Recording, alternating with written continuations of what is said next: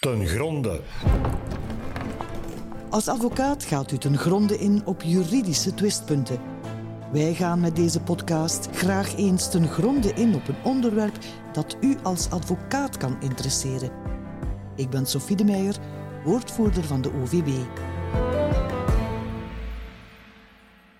Advocaten mogen sinds 1999 reclame maken. Ze doen dat, maar tot nu toe overdrijven ze daar niet in. In ons land geen schreeuwerige radio- of televisiespots, geen holle slogans op grote reclameborden. Wel websites, informatie op social media of een sporadische advertentiecampagne. Een goede marketing is daarbij niet te onderschatten en dus ga ik voor deze podcast ten gronde te raden bij Carole Lamarck, de CEO van Duval Union Innovative Marketing. Mevrouw Lamarck, ik val met de deur in huis. Wat moeten we eigenlijk verstaan onder de term marketing? De terechte vraag beginnen met de definitie. Uh, er zijn veel verwarrende termen rond marketing en communicatie. Um, en het zijn al twee verschillende begrippen. Ze worden door elkaar gehaald. Communicatie is wat je ziet en marketing is alles wat je niet ziet. Um, ik ben vooral bezig met wat je niet ziet. Sorry daarvoor. Maar wat is eigenlijk marketing dan wel? Je kan het vergelijken met een mozaïek. Het bestaat uit vele kleine stukjes, allemaal kleine tegeltjes, waar er ook meestal voor elke tegel een expert bestaat. Dus het is niet omdat je een marketeer te strikken hebt, dat hij dan de volledige mozaïek, dat hij een Mona Lisa kan leggen, hè, zal ik maar zeggen. Uh, je hebt dus verschillende expertises nodig en die vormen samen een breed scala aan activiteiten. Voorbeelden daarvan zijn productontwikkeling, marktonderzoek, merkbekendheid, reclame, verkoop. Uh, en effectief, onze uh, kennis, dus alles wat ik zal zeggen, ga je ook waarschijnlijk horen veel meer door een bril van marketingstrategie, waar wij ons in thuis voelen. Ik kan het vergelijken in marketingstrategie, wat is dat dan? Ik kan het vergelijken met de huisarts van de marketeers. Iemand die eerst vraagt waar het pijn doet, die veel vragen stelt en die vraagt aan zijn klant om te omschrijven waarvan de pijn zou kunnen komen en die dan als huisarts probeert een antwoord daarop te bieden. Net zoals een huisarts in gesprek gaat met zijn patiënt, gaan wij ook nauw in gesprek met onze klanten om samen een oplossing te vinden om die strategie eigenlijk uit te schrijven. Dus dat is in, in grote woorden waar dat wij inderdaad voor staan. En we hebben dan speciaal voor deze podcast een aantal zaken opgezocht, daarover nagedacht om zo ver mogelijk te staan van wat ik verschrikkelijk vond, was na een reis naar Amerika, om te kijken hoe marketeers binnen de advocatuur dan hoe dat zij marketing doen voor, voor de advocatuur is inderdaad uh, zeer schreeuwerig, zeer sloganesk. Ik, ik heb toen ook naar vrienden foto's gestuurd. Life is short, get a divorce. Uh, de dopest law firm in LA. Dat is zo de norm daar. Wat stootte u daarvan tegen de borst? Eh, de geloofwaardigheid, de credibiliteit, de ernst die hangt rond het beroep was volledig weg. Het schreeuwde zo hard dat ik er niets meer van geloofde en dat ik er eigenlijk wel zelfs een beetje schrik van kreeg. Wel, laten we dan eens kijken, wat is dan een, een, wel een goede marketingcampagne voor een advocaat of een advocatenkantoor? Hoe ziet u dat dan? Wel, reclamecampagnes dan, de uitingen die dan ook, ook meer op communicatie lijken, die zijn erg persoonlijk. Zo probeer ik altijd mensen te adviseren om het te zien. Probeer daarom je bedrijf zeer goed te brengen naar de doelgroep die je beoogt. Dus dat is al een, een gewoonte dat alle marketeers hebben, dat waarschijnlijk niet in de tweede natuur van een advocatenkantoor ligt. Misschien besef je ook niet dat je een bepaalde doelgroep aanspreekt. Elke doelgroep heeft een behoefte, heeft een gewoonte, een bepaalde nood. En het is een heel leuke oefening om daarna alle beslissingen juist te krijgen, om na te denken over wat voor soort cliënteel komt naar mijn kantoor, eh, naar mijn praktijk, of dat je nu een eenmanszaak bent of een groot kantoor. Er is altijd een soort persoon dat u verkiest, dat ook naar u komt. Je trekt een bepaalde doelgroep aan. Je kan ook een paar vragen beantwoorden voor jezelf. Wat zijn onze waarden? Waar staan wij voor? Wat onderscheidt ons van andere advocaten, soms in dezelfde straat? Als je in een lange lei woont of in een lange laan, eh, heb je misschien ontzettend veel advocaten in je eigen straat. Heel vaak uh, een straat die vlakbij de rechtbank ligt. Inderdaad. Ja. Ik vroeg het mij inderdaad af, maar het is zo logisch als een bus. Ja. Uh, sterktes van elke advocaat kan kunnen verschillen. Ik vermoed hè, sterk dat je je eigen kennis hebt, je eigen uh, expertise en niet net die expertise. Hoe bijzonder is die juist en hoe kan je die dan uitspelen in je marketing? Dat is waar je als eerste naar op zoek gaat. Als ik het goed begrijp, moet de advocaat dan wel beginnen met een, een soort marketingplan. Toch wel. Een marketing valt of staat met een plan. Je kan moeilijk naar je werk gaan elke ochtend en je afvragen hoe dat je je kennis en expertise vandaag gaat in de media zetten op uh, verschillende dragers. Dus je, je hebt een plan nodig. Om het laagdrempelig te houden, kan je starten bijvoorbeeld met een planning rond content marketing. Je toont dan je kennis en je expertise op sociale media in de meeste gevallen. Wat moet je dan doen? Je schrijft over relevante onderwerpen voor die specifieke doelgroep waar dat je over hebt nagedacht. Je laat zien dat je dagdagelijks bezig bent met je vak, met jezelf bij te scholen. Je kan dan expertise delen via verschillende communicatiemiddelen. Inderdaad, sociale media staat centraal, maar ook je blogposts op je eigen site, eventueel online artikels op een bevriende site, op eh, een partnersite. Je kan daar zelfs video's rond maken als je dat wil. Dus door informatie te delen, drijf je van boven op de zogenaamde zoekmachines. Wij kennen er hoofdzakelijk één hier in België, Google. Wie heeft uh, jou nog nooit gegoogeld? Elke klant die bij jou ooit begonnen is, die heeft jou gegoogeld. Het ergste wat je kan overkomen is dat je klant niets over jou vindt. Het beste is om zelf te bepalen wat de klant over jou kan lezen. Het is verstandiger om zelf te bepalen wat die klant dan gaat vinden. Over je kennis, over je expertise kan je waarschijnlijk eindeloos blijven praten, blijven delen. En dat zonder nog maar enkel te praten over je expertise en zonder je klanten hierbij te betrekken. Als je communiceert naar de buitenwereld toe, vertel je best nooit iets over je eigen klanten. Ik doe dat ook niet. Discretie is absoluut te koppelen aan marketing. Je kan wel uh, je mening formuleren over onderwerpen. Hè. Zelfs in het nieuws komen er dagdagelijkse onderwerpen die te maken hebben met uh, specifieke disciplines wel binnen de advocatuur.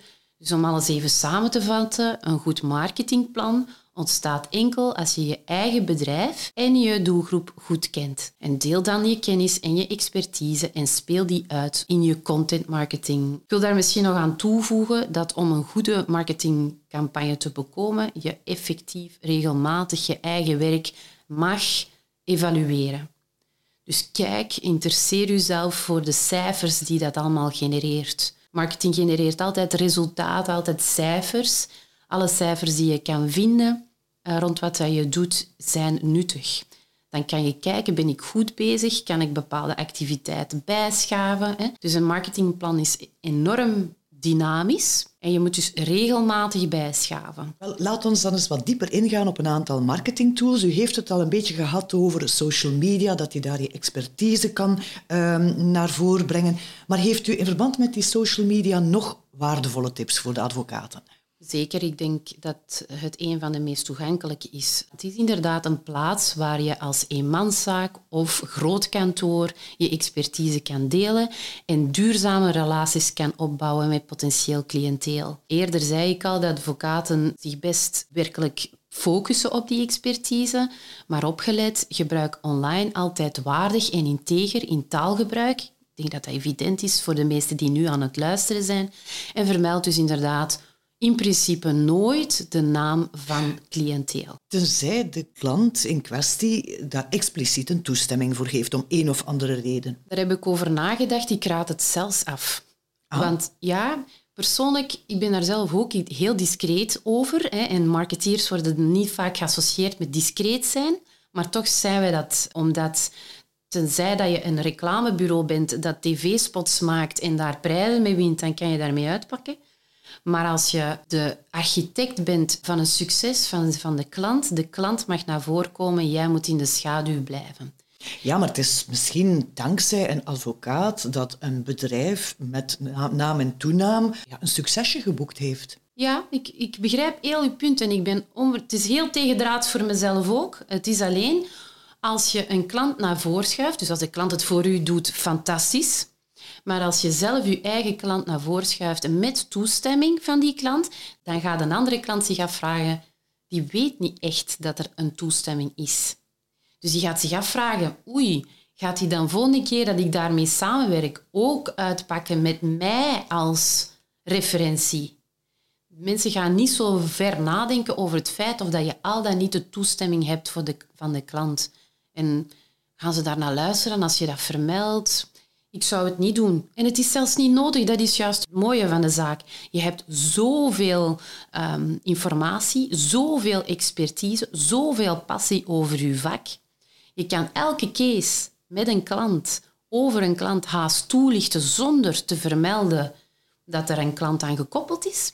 Dus er zijn zoveel wegen om de relevante zaken te, te, vertellen, heel empathisch de content te brengen alsof je in de schoenen van je doelgroep staat, zonder dat je daar hoofd. Daarom, dat brengt niets bij. En als we het dan hebben over social media, aan welke social netwerksites denkt u dan specifiek? Ik zou in eerste instantie zeggen, probeer samen te werken met een social media platform waar je zelf uh, affiniteit mee hebt. Het is heel moeilijk zelf als eenmanszaak. Als je, als je het kan uitbesteden, dan dat is al een andere zaak. Maar het is zeer moeilijk om als eenmanszaak je te verdiepen in iets waar je zelf heel weinig affiniteit mee, mee hebt om daarmee te starten.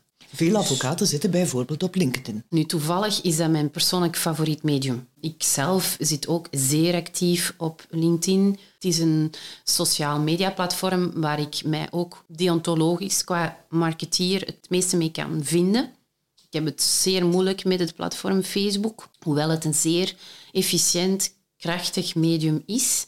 Dus ik dacht ook, hè, ik volg zelf het advies dat ik geef, ik kies voor één platform en ik tracht daar het beste van mezelf te geven. Dus dat is zeker een tip als je nog nergens staat in het medialandschap. Focus jezelf op één sociaal media platform en probeer niet aanwezig te zijn op ze allemaal, omdat elk platform heeft zijn eigenheid en het, het, je moet het in de vingers uh, krijgen. Het is zoals een taal leren. Mm Het duurt een aantal maanden om die taal te begrijpen. De taal heeft vooral te maken met de beeldtaal die daar gepast is, de tekst die daar gepast is, alle technische snufjes van hashtags en, en links wel niet en, uh, en de vorm van de foto. En allemaal, dat is een beeldtaal, um, een technische taal en ook het algoritme. Hè, zoals je weet, met al zijn voor- en zijn nadelen. Een sociaal medium werkt rond een algoritme, dat is een, een IT-taal, dat is een gecodeerde taal. En op de duur versta je die taal. Uh, die staan nergens beschreven, maar je, je begint het systeem te vatten. Dus dat is de grote tip. Start klein. Probeer je te verdiepen in één sociaal media platform. Probeer niet je aandacht te verdelen over ze allemaal op hetzelfde moment. En een andere tip is, vergeet niet dat elk bedrijf moet verjongen. Als je een bedrijf bent versus een eenmanszaak, of je wil je bedrijf kunnen overdragen naar de volgende generatie, eh, ga je toch ook moeten overgaan naar de media waar de generaties van nu op aanwezig zijn. Instagram? TikTok? Instagram, TikTok. Hè? Veel advocaten... We hebben dus een, een, peiling gedaan via een digimeter en er, was, er kwam uit dat er één advocaat adverteerde via TikTok. Heel wat advocaten staan daar toch echt wel huiverig tegenover. Maar ik denk dat ze daar, dat, dat klopt, dat hetgeen dat ze voelen, dat dat absoluut waar is. Maar ja, er zullen ook wel mensen gedacht hebben van hè, als radio bestond, is tv verderfelijk. Hè? En dat is met elke innovatie in het medialandschap het, uh, het geval. Maar het is niet omdat jij niet op Instagram of TikTok als gebruiker bent, als founder, als partner van je, van uw bedrijf, dat jij dat niet gebruikt, dat je toekomstige medewerkers dat niet gebruiken en dat je cliënteel dat niet op aanwezig is. Heel vaak, hè, ik maak het zelf mee, dus ik ga het hier eventjes opbiechten. Uw klanten zijn jonger dan jezelf. Vergeet niet dat Instagram bestaat al 13 jaar. TikTok bestaat al 9 jaar. Als wij dat nieuw vinden, dan is dat eigenlijk voor bepaalde doelgroepen al oud. Ja. Dus verwar de doelgroep niet met jezelf. Dat is een basisquote in marketing. Je bent de doelgroep niet. En als je niet meedoet, dan kan ik u één ding verzekeren, je verliest controle. Want het medium gebeurt met of zonder u. Ja. Dus het is gewoon een vraag, wil je meedoen of wil je aan de zijlijn blijven staan? Besef, er is zo een schoolsvoorbeeld ondertussen van ons, van, uh, van een Belgisch voorbeeld, waarbij dat de CEO van AVV heel lang niet wist dat het bedrijf al aanwezig was op Facebook, omdat een van de medewerkers zich daar plichtsbewust op gestort had en daar al heel aanwezig op was. Ja. Dus de CEO dacht, wij doen niet aan sociale media. Ja, toch wel. Een van de medewerkers was daar al lang op aanwezig en terecht, omdat er vermeldingen werden geplaatst over AVV, vragen werden gesteld over AVV. Dus het is niet een kwestie van meedoen of niet meedoen. Het is eerder een kwestie van verlies ik controle aan een medium waar ik zelf niet op ben en waar het waarschijnlijk over ons vak, onze advocatuur, ons kantoor misschien zelf gesproken wordt en dat ik het zelf niet besef. Oké, social media. Iets waar veel advocaten wellicht zeker kunnen inkomen, is een mooie website waar advocaten dan regelmatig interessante content op plaatsen. Dat lijkt mij ook een zeer handige marketingtool. Zeker en vast. Ehm, een website is voornaam, en, maar misschien zelfs op een andere manier dan dat je denkt. Ik herinner mij nog levendig, in 2009 was ik op de juiste plaats om te horen hoe de toenmalige CEO van Google toen zei, vanaf nu, en dat was een, groot, een grote announcement binnen mijn vak, hè, vanaf nu ontwikkelen wij enkel content voor de gsm, in de eerste plaats voor de gsm. En pas dan voor de computer. Hij zei dat dan fancy, hij zei mobile first. Dus in 2009 zei de toenmalige CEO mobile first. We zijn 2023. Dus een website die niet gebruiksvriendelijk is op een gsm, die bestaat eigenlijk Een website die je dus niet makkelijk kunt lezen op een gsm, Absoluut. Die dat heeft geen zin. Dat heeft gewoon geen zin. Dat is daar niet voor gemaakt. Dat wordt zelfs afgestraft in uw plaats binnen uh, op Google. Google herkent dat die site niet mobile friendly is, dat die niet mobile first is. En dus die gaat die afstraffen. In welke zin? Die gaat die minder snel van boven in de lijst zetten. Ja. Die gaat die naar onder duwen. Ja. Stel je de vraag, wie zit er regelmatig achter een computer? Jij en ik waarschijnlijk wel, hè, Sophie. Maar heel veel mensen niet. De meerderheid van de mensen niet. Hè? Een buschauffeur, een verpleegster, een chirurg, een arbeider. Alvast niet. Die hebben iets anders te doen. Die lopen rond, die staan recht. Die kijken naar andere voorwerpen dan computers. Dus wat doen die wel? Die zitten allemaal op hun smartphone, allemaal op hun gsm. Dus alles hoort in eerste instantie al zeer lang gsm-vriendelijk te zijn. En dan is je website een heel sterke tool. Ja. Dus als je jezelf afvraagt hoe belangrijk dan die goede website is, ja, maar liefst 81% van mensen zoeken producten en diensten eerst op vooraleer ze die zender welke andere actie ondernemen. Contact met u opnemen, bellen. Dus ja, effectief uh, dat uh, al uw aandacht om uw website gebruiksvriendelijk en professioneel te maken is zeer voornaam. Mensen gaan geen seconde, het gaat over seconden, langer aan u spenderen als het niet gsm-vriendelijk is, als de site niet de, kans geeft om contact op te nemen. Time is money. Het is misschien niet about the money, maar het is zeker about de irritatie. Mensen zijn helemaal niet bereid om dat geduld op te brengen. Dus relevant zijn, regelmatig uh, uw content op uw site updaten is zeer belangrijk. Het is uw visitekaartje voor uw cliënteel, maar ook voor uw potentiële medewerkers. Je hebt stagiaires nodig waarschijnlijk om te groeien. Uh, je, hebt, uh, je wil partners maken, ook partners misschien met jongere mensen dan jezelf, hè, voor die successie. Hoe erg is het dan niet dat die persoon terechtkomt op een oudbollige website? Zowel voor het cliënteel als voor de medewerkers. Ik heb u al een paar keer horen zeggen van uh, zorg dat je website uh, mobielvriendelijk is, anders straft Google je af. Eigenlijk komt het erop neer uh, dat je moet zorgen dat je gevonden wordt als iemand googelt en dat ook snel gevonden wordt. Hoe belangrijk is dat? Dat is cruciaal. Um, dus hoe heet dat juist? Gevonden worden, dat is een technische term. Ik geef hem u maar mee, want als je hem kent, dan ga je daar ook verder op kunnen studeren, zal ik maar zeggen. Hè. Je hoort vaak de term SEO in het Engels. Dat is een term dat Google heeft uitgevonden. Search Engine Optimization. Dat is effectief waar de technische term waarom het zoeken uh, gevonden worden werkt. Je kan twee dingen doen. Je kan Google geld geven. Dat noemt dan SEA. Dat is dan de A van advertenties. Ik ben natuurlijk voorstander van het gratische. Maar gratis is bloed, zweet en tranen. Dat komt altijd van ergens. Uh, dus als je zelf goed gevonden wilt worden zonder daarvoor te hoeven betalen, zeker voor een eenmanszaak is dat cruciaal, dan ga je effectief inzetten rond wat dat er op die site staat. En hoe doe je dat? Ga, ja, dat is ook een geheim. Hè. Google heeft nergens, dat is zoals de formule van Coca-Cola, dat staat nergens geschreven. Maar er zijn een aantal wetmatigheden waar je zeker wil op inzetten. Ik zal zeker wat tips geven, maar waarom moet je daar absoluut op inzetten? Is omdat niemand zoekt u op de tweede pagina van Google.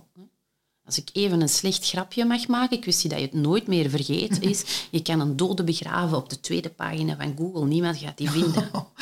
Ja.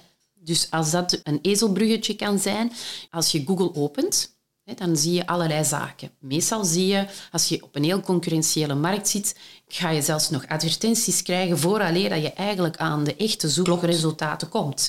Dus dat is die SEA, hetgeen dat je van boven ziet staan. Maar dat is als je budget wil uittrekken ja, dat is als je het budget wil. Maar als je het slim wil aanpakken, als je het slim, gratis... Slim, en, maar dan heb je twee dingen nodig. Geduld.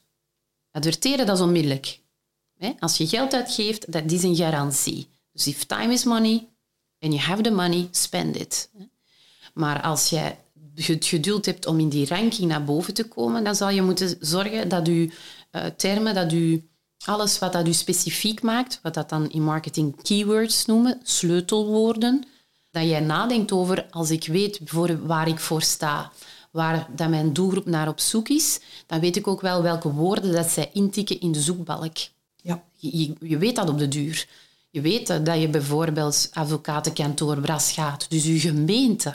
Zeker als je in kleinere gemeenten actief bent, als huisarts of als advocaat of als wie dan ook, dan kan uw gemeente u enorm helpen om ervoor te zorgen dat ze sneller tot bij u komen. Dus een gemeente kan ook een onderscheidend uh, iets zijn, maar denk daar verder op door. Wat kan er, welke woorden worden er met u geassocieerd? Als je dus een advocaat bent die heel veel bezig is met huurgeschillen, kan het interessant zijn om termen als huurder, verhuurder, uh, problemen met huur naar voren te schuiven. Ja, en zelf heel der zinnen. Dus sleutelwoorden zijn eigenlijk geen woorden, dat zijn zinnen. Dus dat mhm. zijn een, wat zou, welke zin zou... Uh, hoe kan je een huurcontract Hoe kan je een, een, huurcontract opzeggen? Uh, zo, hoe kan je dat zo snel mogelijk doen? Hoe kan je dat zo goedkoop mogelijk doen? Hoe kan je dat uh, zo e-, eenvoudig mogelijk doen? Ik weet het niet. Ik ken de behoeften niet van die doelgroep, maar ik voorzie nu een aantal mogelijke zinsconstructies die heel vaak gezocht worden.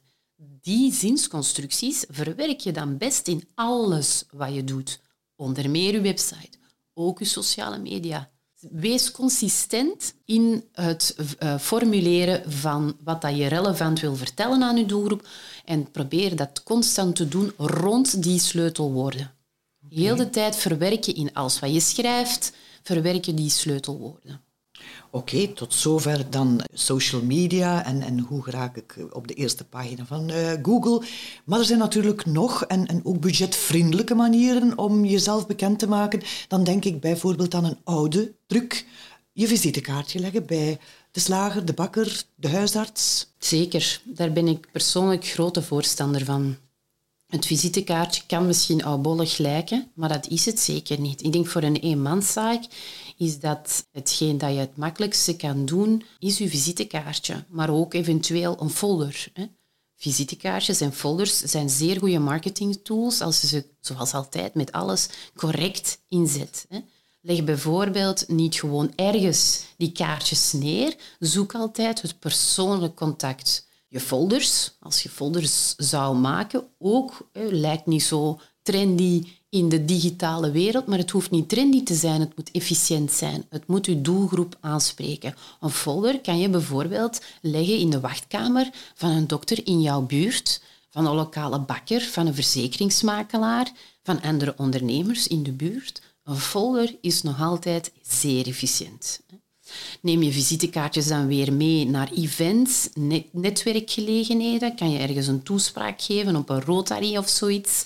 Dus dat is zeker en vast niet bang zijn, niet um, weigerachtig zijn rond die nieuwe connecties leggen, want dat is voor een eenmanszaak en ook voor grote kantoren een absolute must om dat netwerken goed te doen en dat persoonlijk overhandigen. En dat maakt het heel gemakkelijk voor je potentieel cliënteel om met jou in contact te treden. Ja, dan gaan we een beetje over cijfers hebben en geld, dat moet ook. Hè.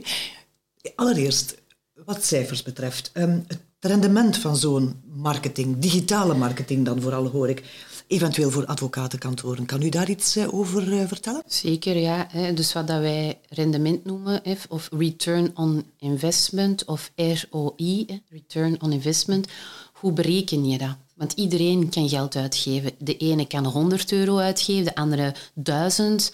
Er zijn waarschijnlijk kantoren die 10.000 euro uitgeven. Dus het is heel moeilijk te vergelijken, de ene met de andere. Uh, maar dus het is voor gewoon een kwestie van voor jezelf uit te maken of het rendement klopt. Daar ga ik bij helpen. Dus door ROI te berekenen van de activiteiten van het geld dat je uit zou willen geven. ROI is dus het rendement op je investering. En hoe bereken je dat? Dat is heel eenvoudig. Is je deelt de opbrengst door de kosten en je doet dat maal 100 en dan krijg je een percentage. Dus return on investment uh, zou toch ongeveer 10 à 20 procent moeten zijn voor een beginnend bedrijf. Mm Moesten wij die cijfers op de beurs halen, zouden we ook heel gelukkig zijn. Hè? Dus ja om u ook een referentie te geven over dat we niet minachtend mogen doen over 10%. Mm Je investeert en je zal ook zien dat je na verloop van tijd dat je daar ook rendement uithaalt. Want een rendement is ja, maar tegen wanneer? Ja. Er is een tijdsaspect aan. Ik denk dat je marketing moet zien als het opstarten van een nieuwe zaak. Of denk terug als dat kan toen jij je praktijk uh, oprichtte. Sommige advocaten kunnen daar nog op terugblikken. Wel, dan hoopte die om binnen de drie maanden succes te hebben. Een succes, niet alle succes. Dus ik denk dat dat hetzelfde effect is. Uh, een marketing opstarten lijkt zeer sterk op een nieuwe zaak oprichten. De effecten stijgen per drie maanden, trap je op. En dus je zal op korte termijn een succes boeken, maar zie het op de lange termijn. Je wil een bedrijf oprichten om van boven op de berg te staan, liefst binnen de drie jaar.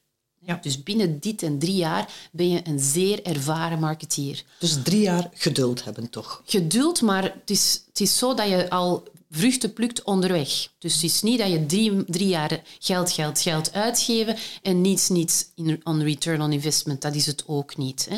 Zoals dat je een eigen zaak hebt, misschien kan je binnen de drie eerste maanden van je praktijk, tenzij dat je het overneemt van iemand die er al 30, 40 jaar aan getimmerd heeft aan uw weg. Maar als je echt van een wit blad zou starten, dan ga je de eerste drie maanden wel effect zien, maar zeker niet het effect dat je verhoopt en dat alleen maar te verkrijgen is op de lange termijn. Dus het is traag starten, vooral jezelf bijscholen, weten wat je met je eigen geld doet. Want waarom is het niet succesvol? Omdat je het niet goed doet. Ja. Dus, maar er zal altijd uh, resultaat zijn. Marketing werkt. Ja. Het is niet de vraag, werkt marketing ja of nee? Het is, doe ik het goed genoeg? Ja of nee? Dus je moet volhouden. Hang in there. Results will come. Maar heikele vraag daarbij natuurlijk is, wat moet dat kosten, zo'n marketingcampagne? Er is geen getal, één getal. Dat je kan op Facebook gaan of op LinkedIn voor 100 euro. Mhm. Het is eerder van... Eh, er is wel een richtlijn van hoeveel dat je ongeveer mag investeren. Dat ligt ook heel ruim. Maar je moet gewoon u iedere keer afvragen, als ik 4% of 8% of 12% van mijn omzet zou investeren in marketing, dan, hè, uw omzet is dan verschillend voor alle mensen die nu luisteren, dat bedrag dat dan in u opkomt, hoeveel klanten moet ik daar tegenover zetten om dat bedrag terug te verdienen? Dat is de vraag. Zodra dan dat je dat weet, ah, dan moet ik zoveel gevallen van dit, je eigen uh, prijslijst als advocaat leg je daarnaast. En dan besef je, oké, als ik geef me een hypotheek... Ik ken het vak financieel helemaal niet. Hè? Dus Ik verontschuldig mij al voor, voor de vergelijking, maar om het eenvoudig te maken, stel u voor dat je dan drie klanten zou moeten verdienen om hetzelfde getal te hebben. Dan ga jij beginnen te verdienen aan je marketing vanaf de vierde klant. Alle klanten die dan buiten die derde klant erbij komen, zijn dan een return on investment. Dat is de enige zinnige manier om daarover na te denken. Je begint met het budget dat je zelf kan uitbesteden. Is dat dan te weinig? Als dat geen 4% is van uw omzet, dan is dat echt te weinig. Hè? Wij zeggen tussen de 10 en de 20% moet je aan marketing doen om te groeien. Mm Anders blijft alles status quo, dan blijft alles bij het oude. Dus om te groeien lijkt ons 10% goed. Als je nu achterover valt en van je stoel valt, probeer dan eens met 4%, maar dan ben je zeer conservatief. Ja. Eigenlijk is 4% goed voor mensen die willen uitbollen. Maar niet voor iemand die wil groeien. Maar niet voor iemand die wil groeien. Die moet zeker 10 à 20 procent van zijn geld in marketing steken, nu qua tijd. Welke ja, tijd? Tijd is ook geld. Ja. Is ook een vraag. Hè? En is ook geld, inderdaad. Zeker in de advocatuur. Maar er zijn momenten dat je misschien de luxe hebt om niet voor klanten te moeten werken. Stel u voor. Hè? Want ik ken heel veel vrienden van mij die zijn gewoon overbelast en doen toch ook marketing. Want die denken aan de volgende generaties. Die hebben dat eigenlijk niet nodig, want die hebben een overstroom van cliënteel. Maar die denken aan de toekomst. En die weten dat ze de berg op moeten. Ook niet voor hen, maar voor de partners, voor de jonge partners in de zaak. Maar dus tijd. Als je een eenmanszaak bent, dan spendeer je gewoon weg, heel simpelweg, al de tijd dat je niet aan klanten besteedt, spendeer je aan marketing. Allemaal. Hoe meer dat je daar zin in hebt, hoe beter. Want dat is vermarkten. Marketing is vermarkten. Marketing is alles doen om te groeien. Is kennis opdoen om nieuwe klanten naar u, magnetisch naar u te laten komen. Sommigen gaan dan inderdaad zelf de telefoon nemen. Zelf u een e-mailtje sturen. Ga je zelfs de deur niet meer uit moeten.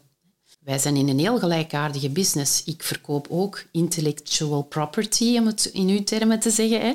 Ik verkoop intelligentie, ik verkoop een dienst, een ontastbaar iets. Dat is heel vergelijkbaar met een advocatenkantoor.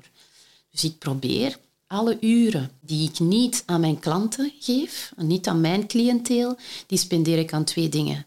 Aan kennis opdoen, slimmer worden, een beter vakpersoon zijn, zoals dat jullie ook in jullie sector ook zoveel kennis moeten opdoen en al de wetgeving die verandert, daar moeten jullie mee mee zijn. En al de andere tijd die ik dan heb, gaat naar het vermarkten van mijn kennis. Ja. Als niemand het weet, hoe wil je dan dat ze naar mij komen?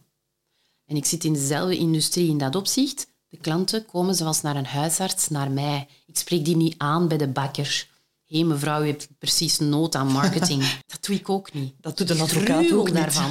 Maar, dus ik denk dat wij heel veel zaken gemeenschappelijk hebben. Als je wil dat je niet hoeft te verkopen, als je wil dat klanten naar u komen, zorg er dan voor dat je heel bereikbaar bent. Bereikbaar zijn is in de kijker lopen voor die persoon die u zou zoeken, die u nodig heeft om een probleem op te lossen. Dank u wel, mevrouw Lamarck. Ik denk dat uw advocaten met uw tips al een heel eind op weg hebt gezet om zichzelf op een goede manier te profileren, hun kantoor beter bekend te maken bij mogelijke cliënten. Dank u. Dat is zeer graag gedaan. Ik hoop dat ik vooral vragen heb getriggerd, want ik kan onmogelijk op alle vragen hebben beantwoord en ik kan het alleen maar aanbieden. Ik ben elke dag aanwezig op LinkedIn. Schrijf gerust een berichtje en ik tracht zo snel mogelijk een antwoord te, te bieden. Dat is goed om te weten. Danke.